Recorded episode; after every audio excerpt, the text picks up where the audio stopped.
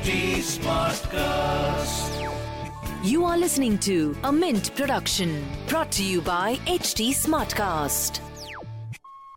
Hello and welcome to Mint Evening Market Wrap. I am Nasreen Sultana. Let's take you through all the action in stock markets today.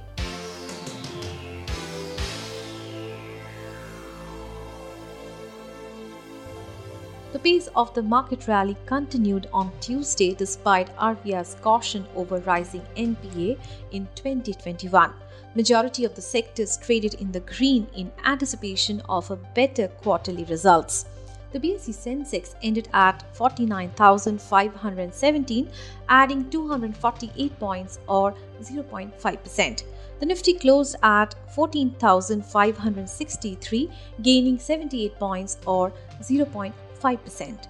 On the sector front, telecom, auto, and oil and gas were the top gainers, whereas consumer durables and healthcare ended with losses. State Bank of India, Bharti Airtel, Reliance, HDFC, and ITC were top gainers on the Sensex, while Asian Paints, HUL, Nestle India, Titan, and Kotak Mahindra Bank were major laggards. Indian banks' bad loan ratio could rise to 13.5% under the baseline stress scenario by September, the highest in more than 22 years, posing a risk to the broader economy, the Reserve Bank of India said on Monday. The gross bad loan ratio of banks, which stood at 7.5% as of 30th September, could almost double to 14.8% under a severe stress scenario, RBI warned on Monday in its semi annual financial stability report. Shares of Tata Motors rallied over 10% on Tuesday, highest since September 2018, after its subsidiary Jaguar Land Rover reported a sequential rise in the retail sales for the third quarter ended December. Retail sales of Jaguar Land Rover for the December quarter stood at 1.28 lakh vehicles, registering a 13.1% growth compared with 1.13 lakh vehicles sold in the preceding quarter. The Supreme Court on Tuesday stayed the implementation of the three controversial farm laws until further orders to break the impasse between farmers and the government. The apex court also constituted a committee to review the laws and file a report.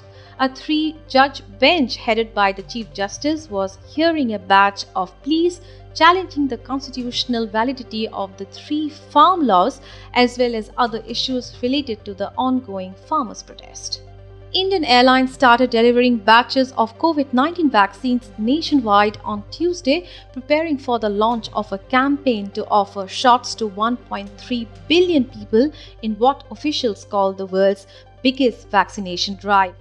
Vaccinations are set to begin on Saturday in an effort that authorities hope will see 300 million high risk people inoculated over the next 6 to 8 months. Moving on to global markets. Stocks in Asia Pacific were mixed on Tuesday, with mainland Chinese stocks leading gains among the region's major markets. By their close, the Shanghai Composite gained 2.2%. Hong Kong's Hang Seng Index advanced more than 1% as of its final hour of trading. Elsewhere, South Korea's Kospi declined 0.7%. In Japan, the Nikkei ended its trading day slightly higher, while the Topix index advanced 0.2%. In other asset class news, the US dollar index was at 90.41. Oil prices were higher in the afternoon of Asian trading hours with international benchmark Brent crude futures up 0.7% to $56.05 per barrel.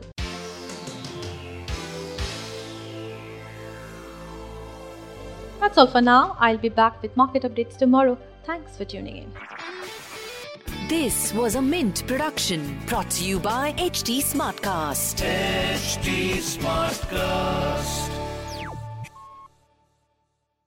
I'm Annie Apple, and I'm here to invite you to come and listen to my new podcast series, Raising a Pro. It's the most intimate sports related conversations you will hear. Each week, we explore the journeys of some of your favorite NFL players through the eyes of those that know them best. From Joe Burrow, DeAndre Hopkins, Myles Garrett, Ezekiel Elliott, Nick and Joey Bosa, just to name a few. With exclusive insights and information, we leave no stone unturned. Subscribe now to Raising a Pro on your favorite podcast app.